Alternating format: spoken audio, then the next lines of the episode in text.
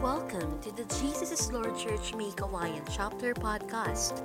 Listen to the Word of God through anointed and remarkable preachings during worship and healing services. Walk and bloom in your spiritual life by listening and meditating on God's Word.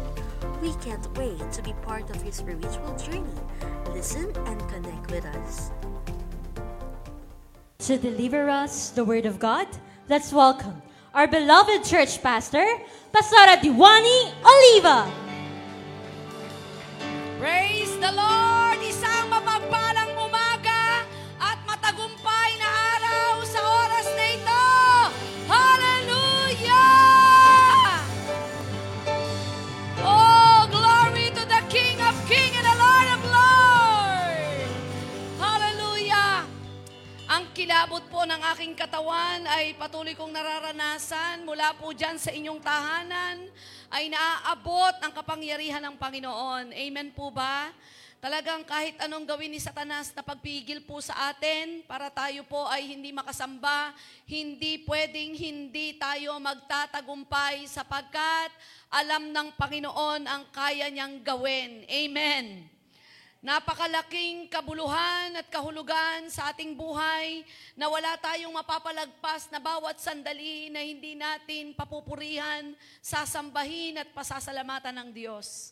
Isang makasaysayang araw na naman ng linggo sapagkat napakarami po ngayong simbahan ang muling isinara. Wala pong harapang pagsamba, wala pong face-to-face, pero salamat sapagkat araw-araw, minuminuto, ka-face-to-face natin si Lord. Amen. At hindi hadlang ang ganitong sitwasyon at pagkakataon upang hindi iabot ng Diyos ang kanyang mapagpalang kamay sa buhay ng bawat isa. Marami po tayong viewers ngayon, nakakatuwa at lalo ako na-inspired magturo. Pwede ho ba na dyan sa inyong chatroom ay mag-praise the Lord kayo? Sige po, mag-comment kayo, praise the Lord, ayan, praise God, hallelujah, alive, awake, alert, enthusiastic, amen. Declare nyo po that Jesus is Lord over my family. Sige po, sa chat room nyo po, ayan sa chat, comment po kayo, Jesus is Lord over my family. Napakahalaga po na tayo nagdideklara. Yung pag-chat nyo, deklarasyon na po ng labi nyo po iyan, amen. Praise God! Ngayong umaga ay so exciting. Napakaganda po ng tema sa buwan ng Agosto. Amen? Tingnan mo nga naman, ano, nakakapitong buwan na po tayo sa taong ito. At ilang buwan na lang madidinig na po natin ang mga kantahing pamasko. Ilang buwan na lang madidinig na po natin ang mga paborito nating awit na pamasko at may mga nagsabit ng parol. May mga Christmas tree na, nag-iipon na po tayo ng pangregalo.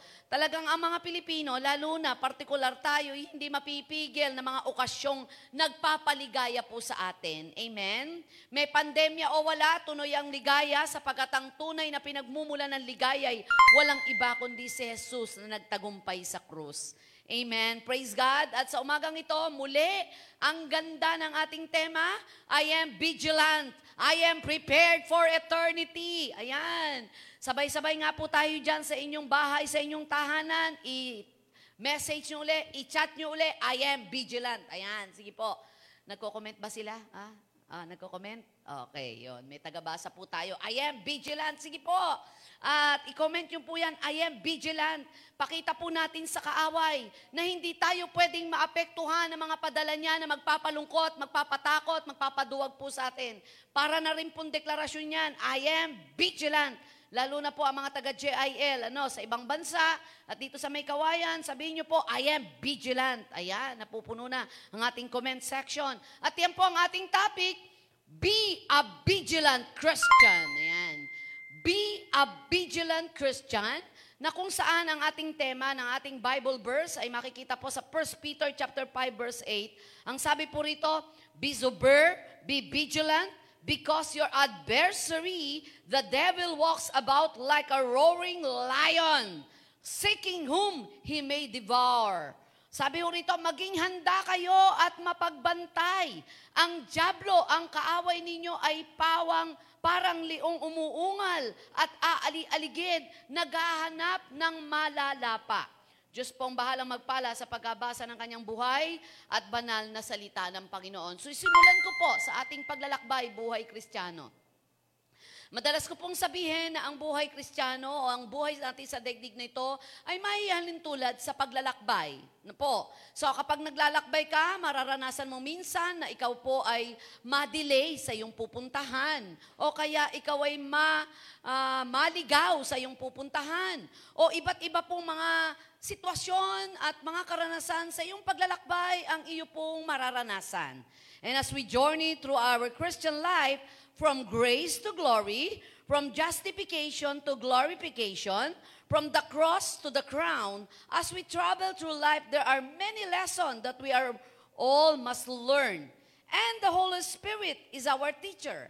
Buti na lamang po sa ating paglalakbay sa magulong sanlibutan ito, may banal na espiritu na siyang nagtuturo at katuwang po natin upang tayo'y dalhin sa ating destination. And the Word of God provides all the instruction that we need for life. Sa makabago pong buhay natin ngayon, hindi na mahirap maglakbay.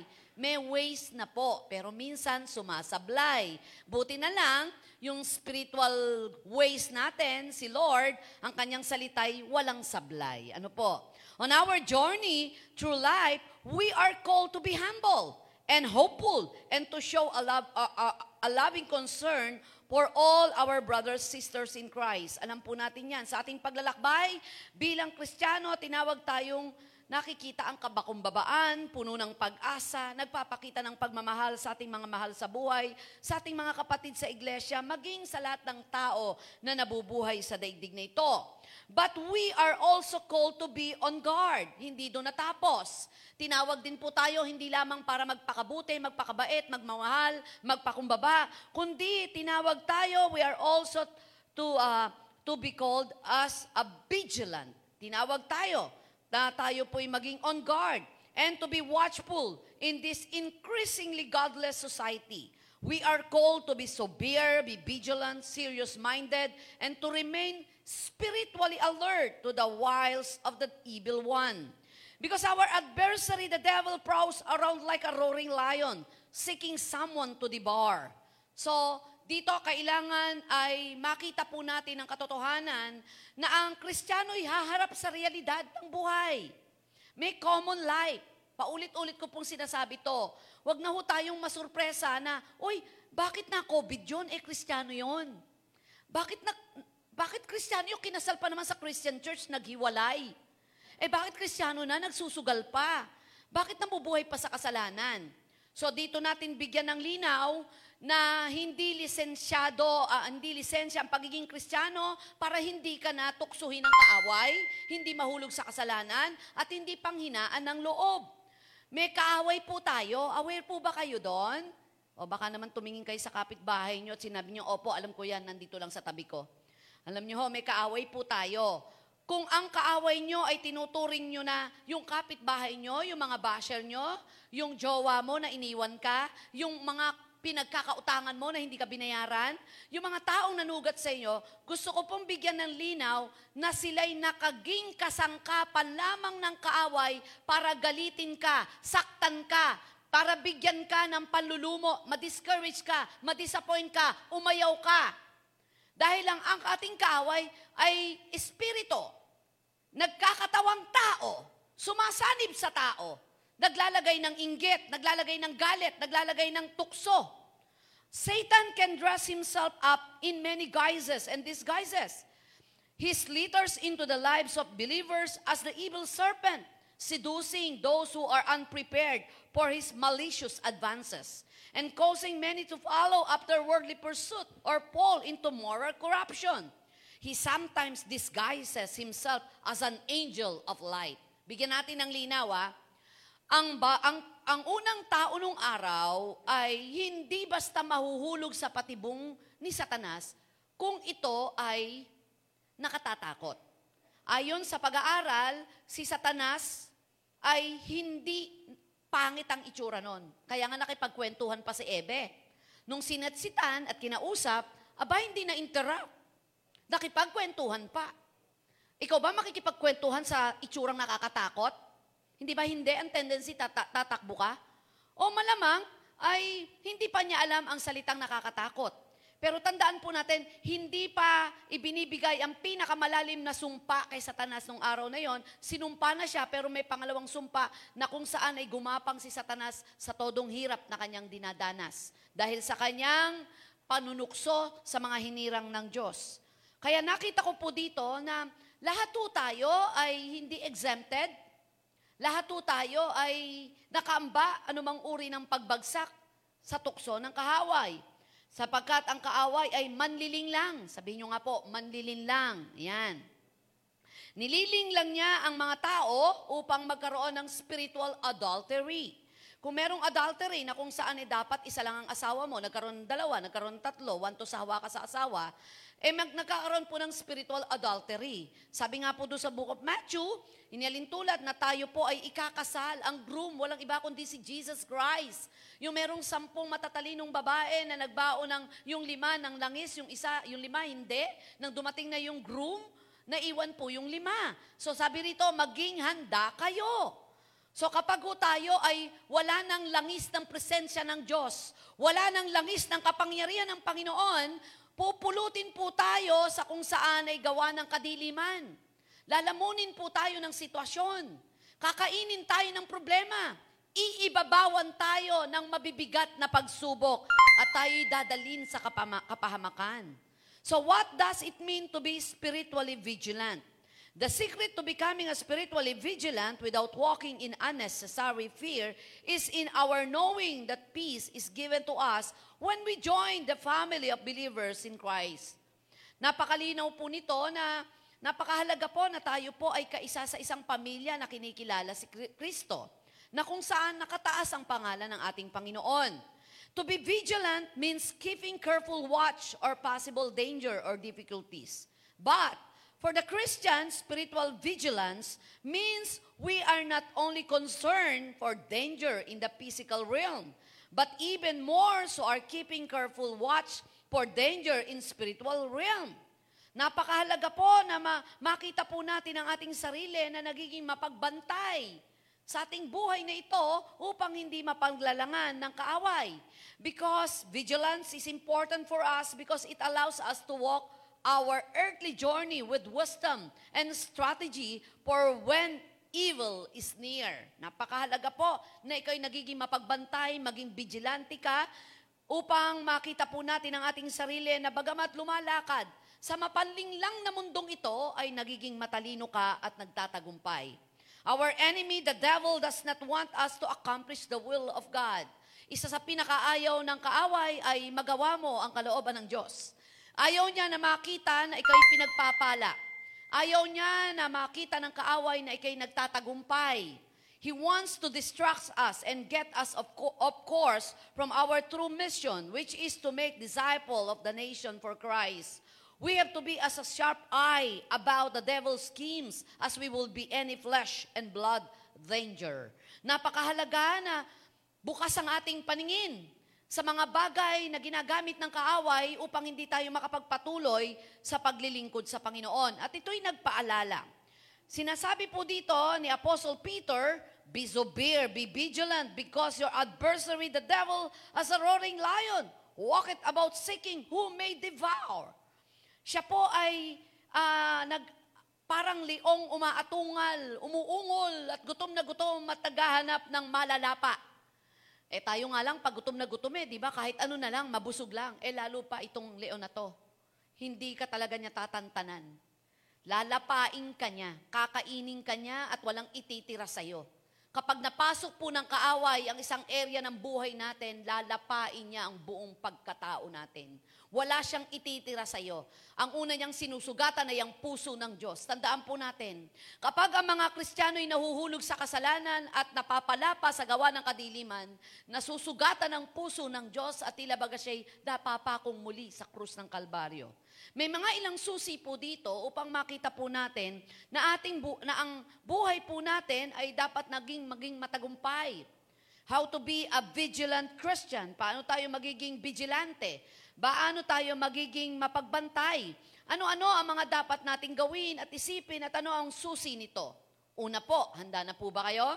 Number 1, keep your heart with all vigilance. Dadahan-dahanin ko po. Puso po ang una nating pag-uusapan. Keep your heart with all vigilance. Proverbs chapter 4 verse 23 says, keep your heart with all vigilance, from it flow springs of life. The Hebrew word for keep means to watch.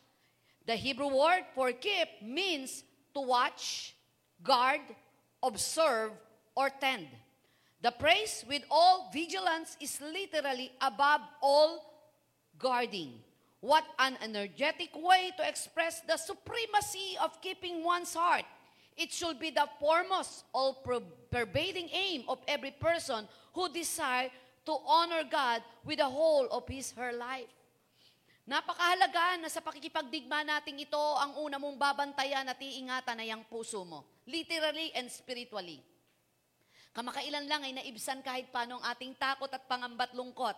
Nagdala po ng napakataas na tagumpay at karangalan ang isang magiting na babae, walang iba kundi si Hidilyn Diaz, na siyang tinanghal na gold medal sa Olympic.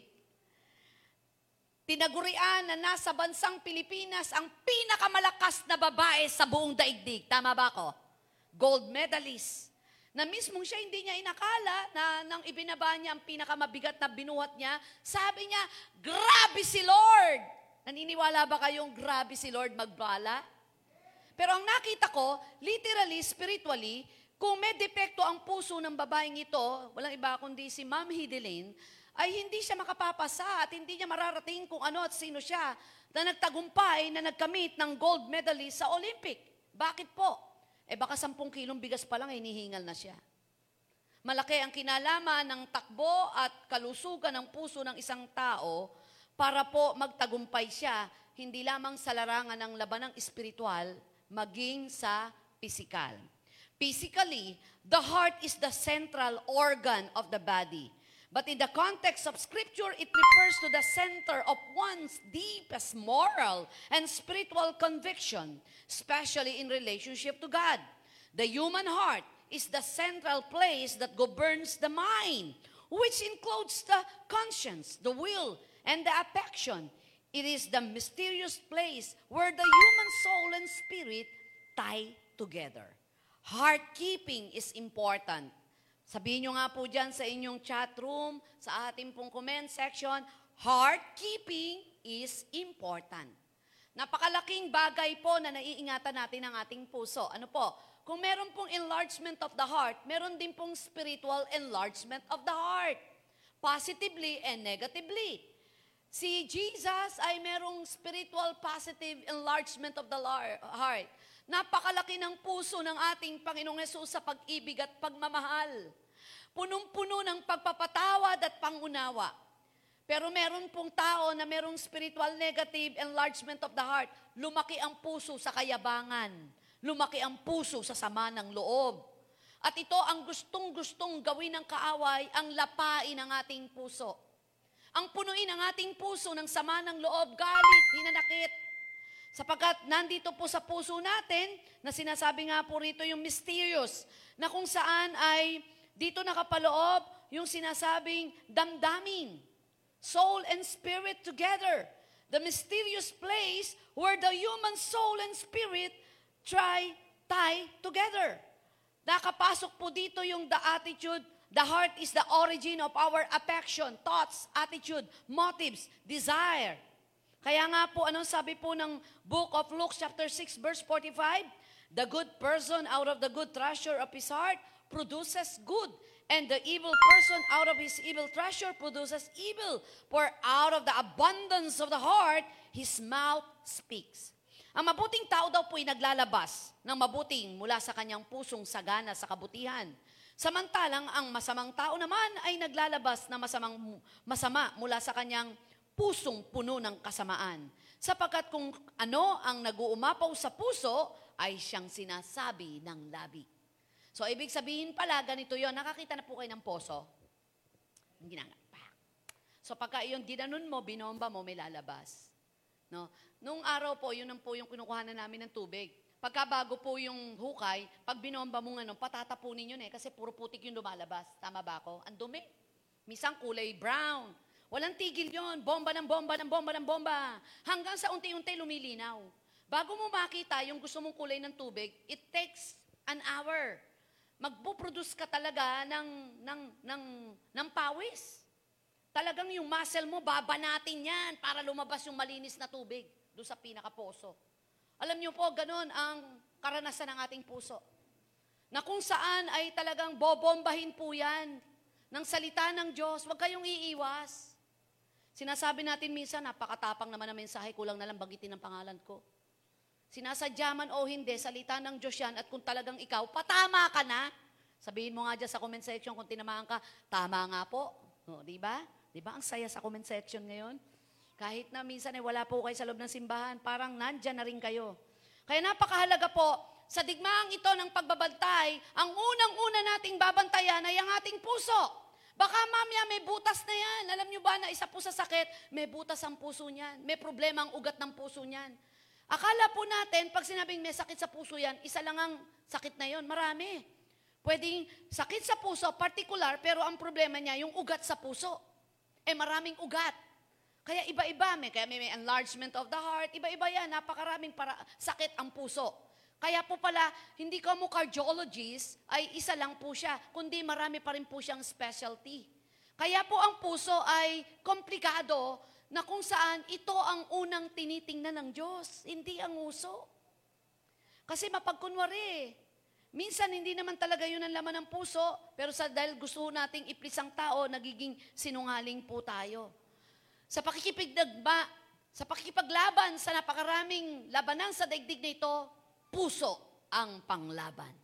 Kapag ang lahat ng bagay na ginagawa natin ay puno ng puso, magtatagumpay po tayo. Kapag ang lahat ng ginagawa po natin ay hindi nakasentro ang ating buhay, kundi nakasentro para sa Diyos, magtatagumpay po tayo. Sapagkat sabi ng Colossians 3:23, lahat ng inyong ginagawa, gawin nyo hindi sa tao, kundi sa Diyos. So, ibig sabihin, kung kayo'y gagawa, sa anumang mga gagawin nyo, nagtatrabaho man kayo, kung ikaw man ay ina ng tahanan, ama ng tahanan, ako, laging yan ang pangaral ko sa mga anak ko, kung ano man ang ginagawa nyo rito sa loob ng bahay, at iba ang ginagawa nyo sa loob ng church, pareho nyong gawin na may puso at iyon ay ginagawa nyo sa Diyos na inyong pinaglilingkuran. Amen po ba? So napakahalaga po, unang-unang susi po na dapat po nating tingnan upang tayo po ay maging vigilante, maging mapagtagumpay, mapagbantay at hindi basta-basta nadadaya ng kaaway. Sinasabi po rito, keep your heart with all vigilance. Praise God. Purihin po ang Panginoon. Ikalawa po, know your identity. Pag sinabing identity, mapagkikilanlan. Kadalasan po, ang isang gagawin ng kaaway ay pandaraya. Ang sabi po ni Satanas kay Eva, totoo ba na sinabi ng Panginoon, ganun, ng Diyos mo, ay ganun, ganun.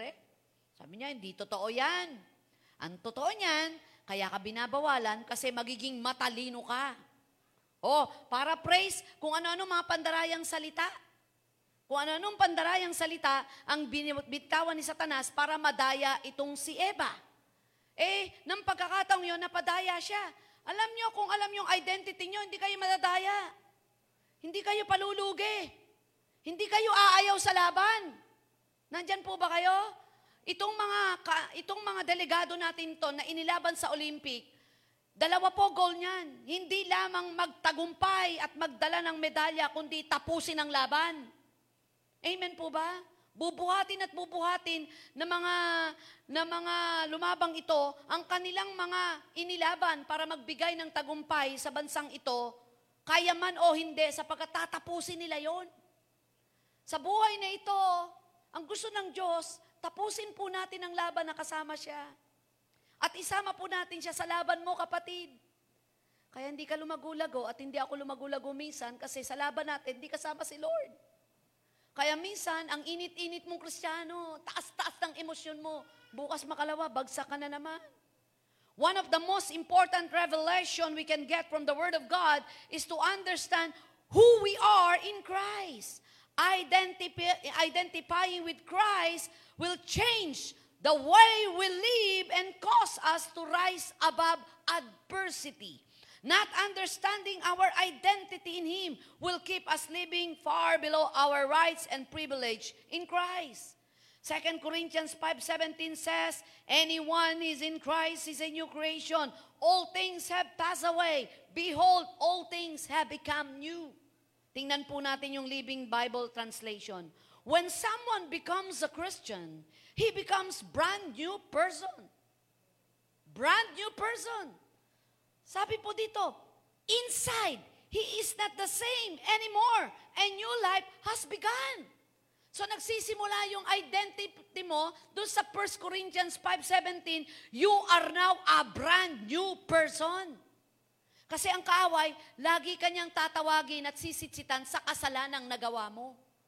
Hindi kanyang tinatawag sa pagpapalang meron ka. Sa kung ano ka ngayon na nagtatrabaho, naglilingkod at sumusunod kay Kristo. So if we live out of an identity based on how God sees us, we no longer feel the need to find our worth in our external circumstances.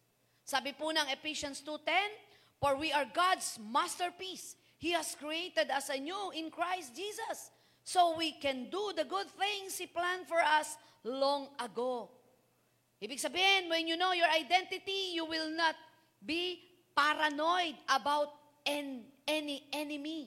Instead, you will walk confidently knowing that God is victor over everything you could face.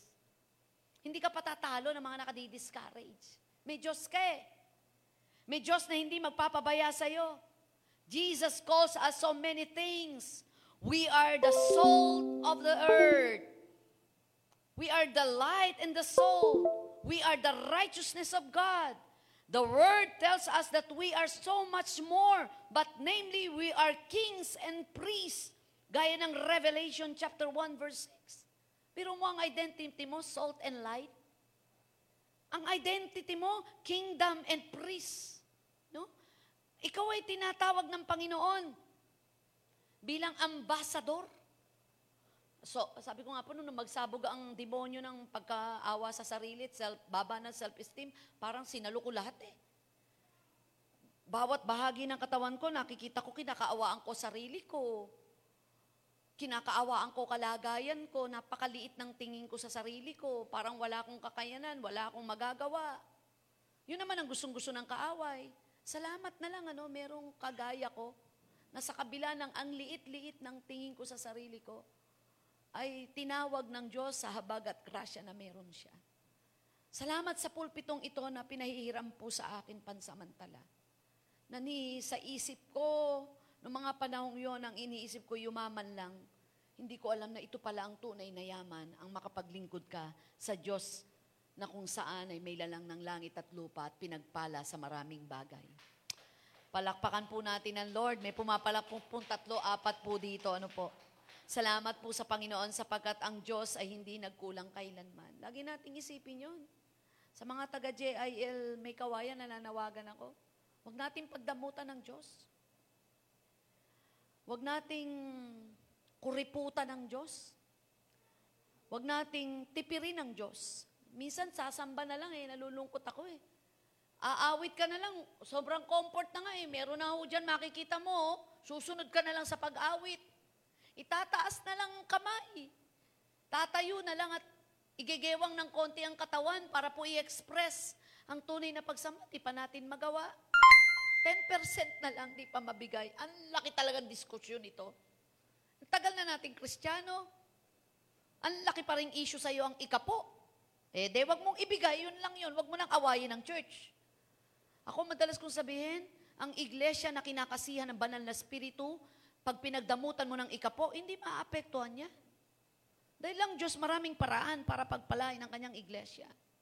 Nakakalungkot lamang po sa maliit na bagay na susubukan po tayo at kita ng kaaway yon. Kaya nga ho nung hamunin ni Satanas ang Diyos sa buhay ni Job, ang sinabi po ni Satanas, kaya lang naman sa pupurit sumasamba sa iyo yan, nasa kanya na ang lahat. Walang ibang nakita, di ba? Yan ba si Job? Kumikindat pa sa ibang babae yan . Hindi magpasweldo ng tama yan. Malupit sa mga tauhan niya yan. Walang nakitang ganun si Satanas. Ang nakita, yung pagpapala. Kaya sinubukan tong si Job. Baka kaya masigasig lang, passionate lang, naglilingkod lang kay Lord, dahil puno ng pagpapala. Nasubukan ba? Di ba hindi? Huwag nating hayaang masubukan tayo ni Satanas sa maliit na bagay. Nakapulot ka ng cellphone, tinanggalan mo ng SIM card, tapos sinabi mong, praise God, God will provide. Sumakay ka ng jeep, ang pera mo ay 20 pesos, nasuklian ka ng 57 pesos. Sabi mo, God will provide. Natutuwa ka, bakit? Lahat sila nagtaasa ng kuryente. Ikaw, praise God. Alam mo, may ginawa lang yung asawa ko. Kinalikot lang yung poste. Pero mo, wala na kaming bills. Di ba? Naku po, tinatamaan ho yata yung nanonood sa Facebook Live. Di ko po kayo kilala. Tapos sasabihin mo, hindi, paminsan-minsan lang, pampatulog lang. Ilang beer ba ang iinumin mo para makatulog ka? Pagkatapos, nakatulog ka na, hindi ka na nagising. O kaya, bago ka matulog, nambultal ka muna ng asawa. Ilan bang mga maliliit na kasalanan na binibigyan natin ng excuses na tineturn natin into positive? Basta mali, mali. Basta makakasama, masama. Kaya marami pong Kristiyano ang nadadagit pa rin ng kaaway, pinangangatwiranan ang mga maling sandali ng buhay na nagbibigay ng konting saya at ligaya. Yun lang po yun. What is black is black. What is white is white. Kaya nga sabi ng Lord, hindi naman natin kaya talagang magpakabanal, magpakabuti. But apart from God, we can do nothing. Alam niya na kayang-kaya tayong talunin ng kaaway. Kaya nandyan ang banal na spiritu, nandyan ang kanyang salita, saligan at batas na hindi natin pwedeng matatawaran ng lakas at mapapanindigan natin na ito ang ating sanggalang. Amen po ba? Kaya magtatagumpay po tayo. Kasi tayo po ay pinakamataas na nilalang ng Diyos. Ako ho, sa totoo lang, tanggalin mo ako sa pulpito. Alisan mo ako ng pagkakataong maglingkod sa Panginoon. Wala na, hindi na mag-e-exist ang buhay ko. Kaya lang naman ako nabubuhay dahil may mandatong tawag ang Diyos sa buhay ko. Naging malinaw na sa akin ngayon eh. Kaya ako nandito sa pulpito ngayon. At patuloy na ang kanyang salita'y pinapangaral ko. Iyon ang unang dahilan ba't ako binubuhay pa. Sa mga nakaligtas sa COVID, sa mga kapatiran nating nagkasakit sa nakaraang taon at magpahanggang ngayon, binuhay ka, pinalalakas ka, hindi para mabuhay lang, kumain at magtrabaho, at igugol ang buhay na ito sa dami ng biyaya. May purpose si Lord. Kasi lahat yan nagagawa eh. Ay kaya pala ako binuhay ni Lord para ma-promote pa, hindi lang naman ikaw na po promote. Sana yung promotion mo, give glory to God. Ano po? Cast out fear. Isa pa sa gusto ng kaaway, takutin tayo ng takutin. Totoong lahat ho tayo ay nahintakutan. Walang hindi natakot. Di po ba? Heto na naman tayo. GCQ na naman. Nag-aamba na naman talaga. Sinara na naman ang maraming simbahan. Marami na namang pinagbabawal. Iba pa nga, mas matindi pa ngayon, Delta variant na ngayon ang pumasok. Na kapag nagpa-swab ka daw, hindi makikita yung result nito, pero ang totoo, napasok ka na. Mas matindi kesa sa COVID-19. Mas malupit ang dating nito.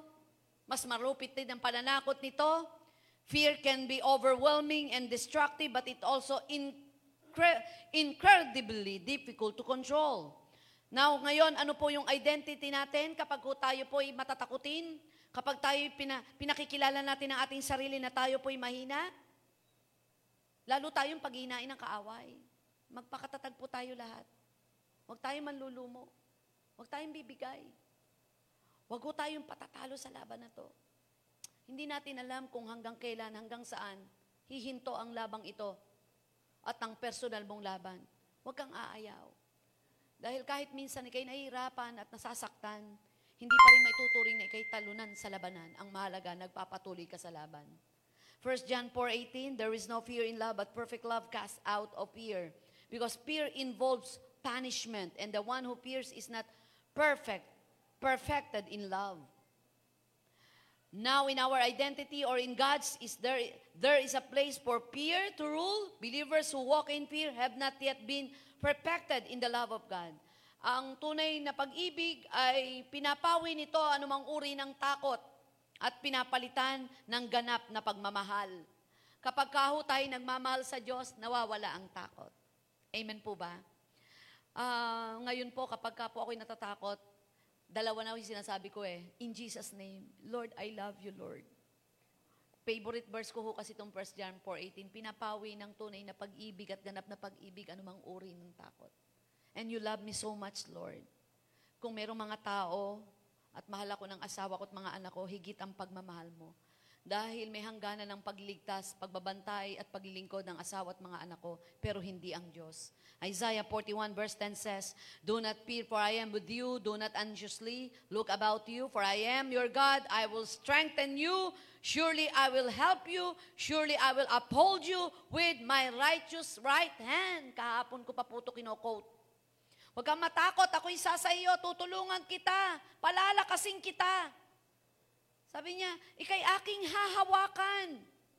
Fear will cause us to believe that we need to have full control over situation. However, the Bible tells us that we are not supposed to walk in a spirit of fear. 2 Timothy chapter 1 verse 7 says, For God hath not given us the spirit of fear, but of power and of love and of sound mind. Isang amen nga po dyan. Chat po kayo. Amen. Yan. Magsabi po kayo, Amen. Yan. Fear will cause us to believe that we need to have a full control over a situation. However, the Bible tells us that we are not supposed to walk in a spirit of fear. For God hath not given us the spirit of fear, but of power and of love and of a sound mind. Gustong gamitin ng kaaway ang takot na meron ka. At habang natatakot ka, napaparalisa ang mga biyaya at pagpapala na dapat sana na-enjoy po natin. Meron ako talagang confusion eh. Yung sasakay doon sa mga rides, tapos takot na takot, tapos naghihiyaw, Wah! Tapos bababa, nanlalamig, nagkakanda, blow. Confused ako talaga doon eh. Manunood ng horror, nakatapik pang mata, tapos magpapasama, pupunta sa CR. Tapos sabi niya, nakaka-enjoy. Saan ka nag-enjoy doon? Sabi ko, paano kaya nag-enjoy yung manunood ka ng horror, tatakpan mo yung mata mo, sasabihin mo, ano, okay na ba? Okay na ba? Ano nangyari? Patay na ba? Patay na? Tapos paglabas ng sinihan, nagpapasamang sumama ko CR. Tapos hindi makatulog. Dati sarado ang ilaw, patay ang ilaw. Ngayon bukas na, bakit nanood ng horror? Saan ka nag-enjoy doon? Sasabihin ng mga kabataan, challenging, experience. Di ba? Ewan ko, siguro dahil tumatanda na ako. Kasi ang gusto ko ngayon ay simoy ng hangin. Yun na lang. Mga halamang pumapagaspas. Na nagduduyan ako na banayad lang ang pagkakaduyan. Tapos hihinto sandali, iinom ng kape. Yun ako. Siguro nga, tumanda na ako. Ayoko nang takutin ang sarili ko. Ang dami nang nakakatakot. Ayoko nang mag-alala dahil ang dami nang nakakapagpaalala. Gusto kong i-enjoy ang bawat sandali na babang binabasa ko ang kanyang salita. Nai-imagine ko kung gaano ko kamahal ng Diyos. Nang kapag binabasa ko yung 12 taong inaagasan ng dugo, kung gaano kahirap ang kanyang dinaanan sa loob ng 12 taon, na nawala na ng pag-asa, wala ng taong sumasaklolo sa kanya, nag-iisa siya, nahinanap ang Panginoon. Ang tangi niya lang alam na gawin ay hawakan man lamang ang bahagi ng damit ng Panginoon, gagaling siya. Napakababaw ng kanyang hiniling at gumaling siya. Kapag ako binabasa ko yon, parang meron pong sinihan sa aking isipan, napapanood ko kung paanong mismong si Jesus ay namulagat at sinabing, Hoy, sino umipo ng damit ko? Imagine yung faith niya na nakapagpagalaw sa kapangyarihan na meron ng Diyos, na unaware si Lord. Na nakikita ng Lord at nakikita rin naman ng kaaway kapag natatakot po tayo at nag-aalala sa buhay na ito.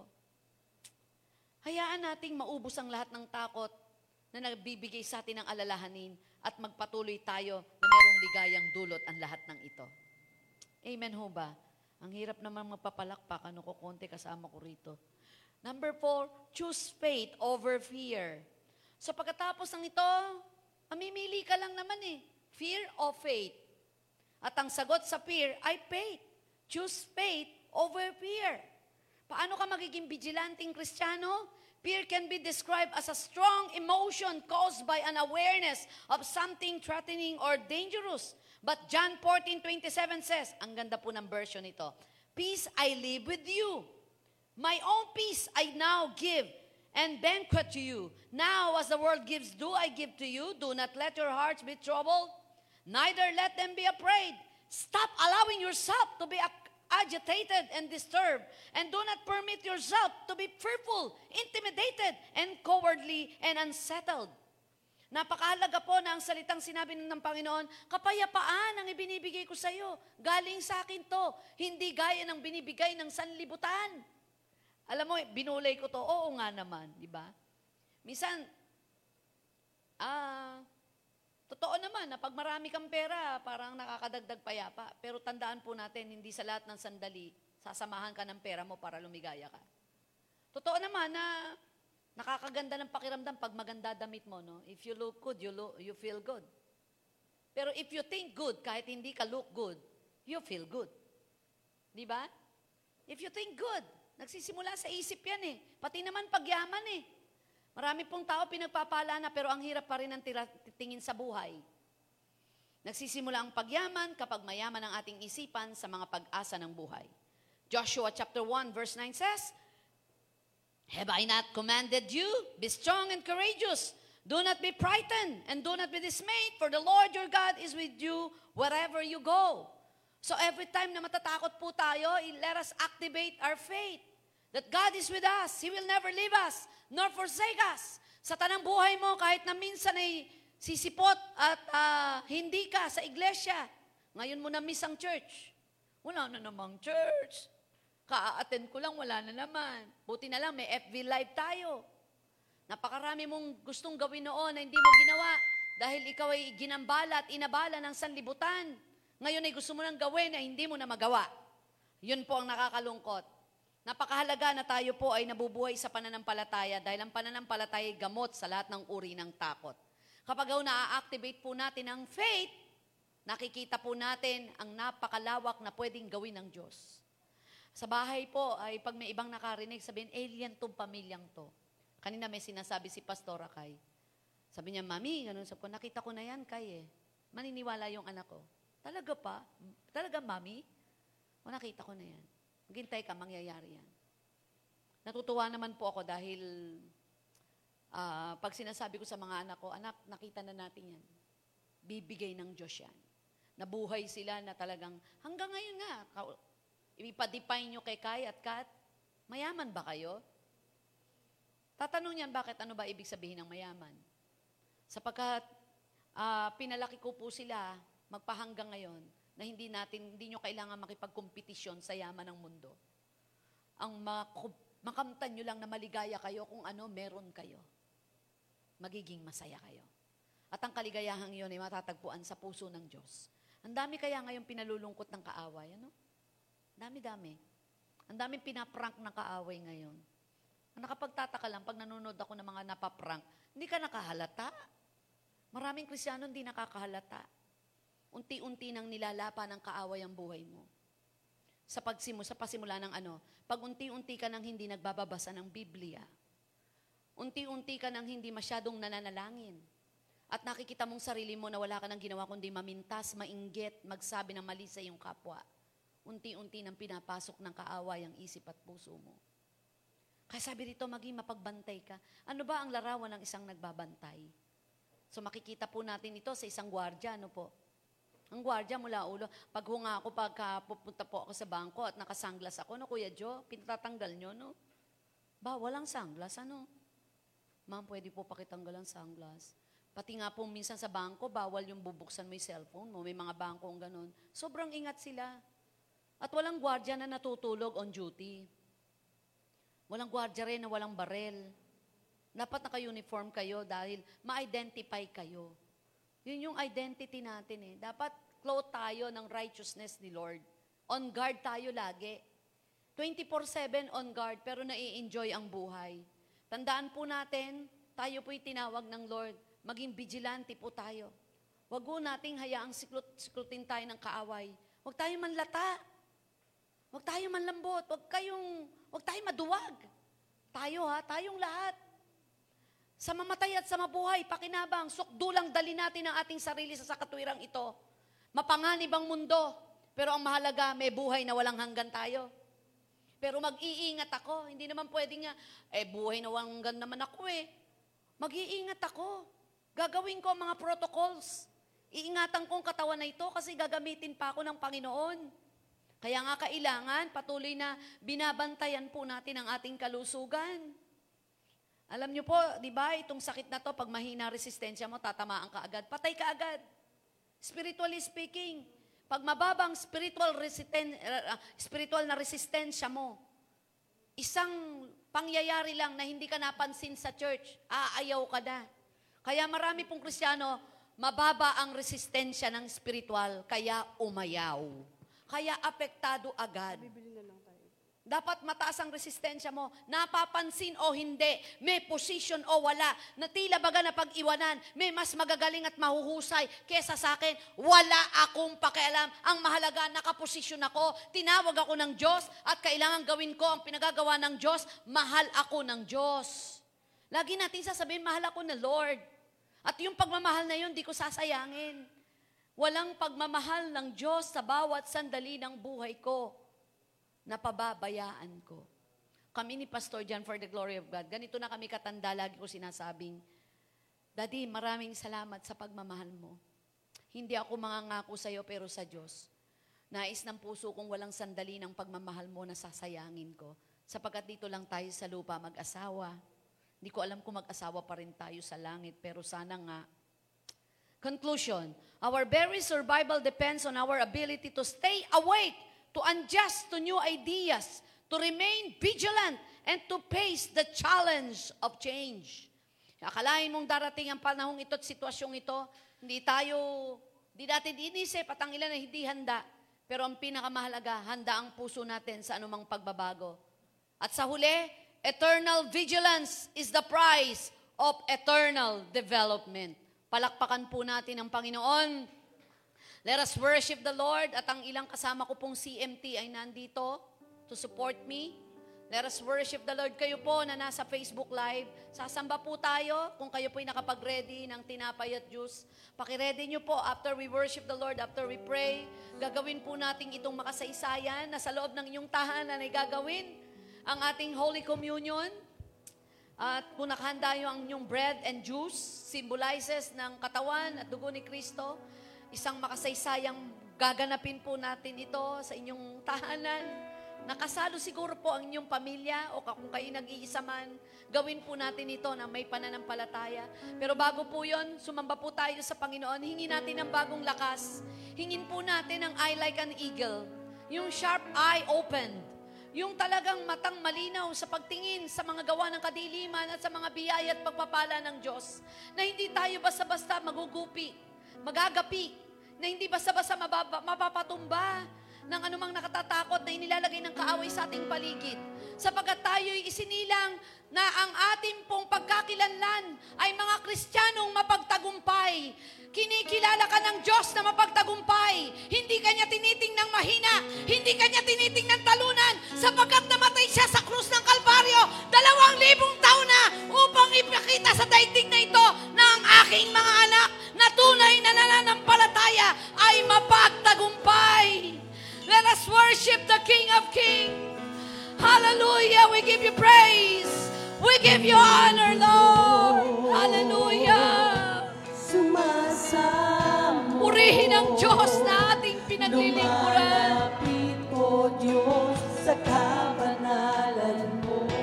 Mithid na langit. Mithid na langit. Sa pagsamo. Sa pagsamo. Maging marapat ang buhay ko. Maging marapat.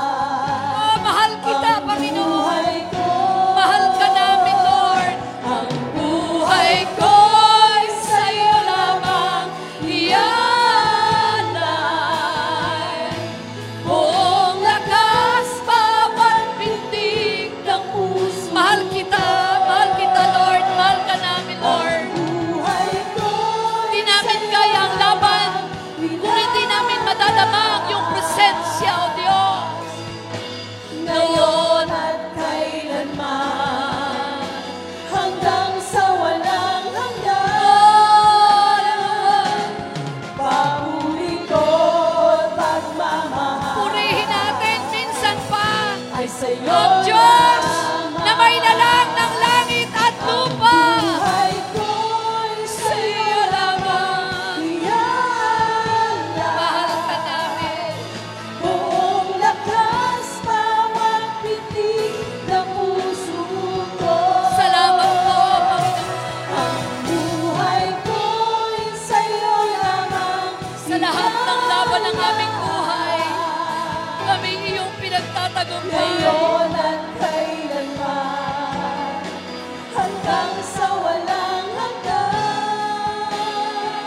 bitin ang ating labi, ang hiyaw ng ating puso. Mga kapatid, sampatin ang ating labi, ang hiyaw ng ating puso.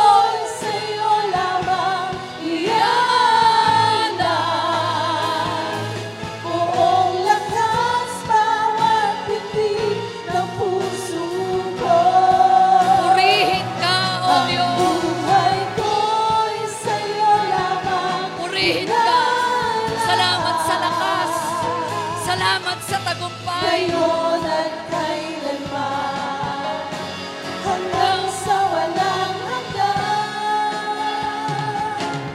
papuri ko't pagmamahal ay sa'yo naman. Let the keyboard be heard slowly. Hayaan niyo po na payagan niyo po ako na i-minister ko po kayo na nasa inyong tahanan. Na-sense lang ng aking spirit, meron po dito na nasa gitna ng depression. Nasa gitna ng napakatinding depression na hindi alam ng kanilang pamilya. Right now, kapatid, kung ikaw yon, from the crown of your head up to the sole of your feet right now, I declare Jesus is Lord over your life. Si Jesus ang Panginoon ng iyong buhay. O kung sino man ang may pamilya na nasa gitna ng napakatinding depression, I declare Jesus is Lord over your family. Maging sino man dito ang nasa balig ng sakit karamdaman na ngayon ay nakakonfine sa hospital, I declare the blood of Jesus, the blood of the Lamb. I declare the Word of God. I declare Jesus is Lord over your life. And I declare health. I declare miracle in Jesus' name. Sino po rito ang nilulugmok ng kaaway, nasa gitna ng discouragement, nasa gitna ng matinding regrets? I declare breakthrough right now. Dinideklara ko ang pagwala ng anumang gapos ng kadiliman sa iyong buhay. Sa oras na ito, sa pangalan ni Jesus. Sa pangalan ni Jesus. Uriyandara bakaya la balalakandera lalakaya. Sikiriandoro sekaria lalahay. Hallelujah, hallelujah. Panginoon, pagpalain mo ang bawat tahanan. Balutan mo ng iyong banal na dugo ang bawat pamilya. Ingatan mo ang aming kalusugan. Wala po kaming laban, Panginoon, sa anumang nagbabantang kamatayan at sakit karamdaman sa aming paligid. Maliban lang kami yung ingatan at gabayan. Nagtitiwala po kami na marami po kayong pwedeng gawin at kaparaanan upang kami ingatan at pagpalain sa aming buhay na ito. Salamat po sa oras na ito. At sa oras na ito, dinideklara po natin naming lahat na si Jesus ang Panginoon sa aming kalagitnaan. Sa pangalan ni Jesus, hallelujah! We give you praise! We give you glory! Hallelujah! Hallelujah!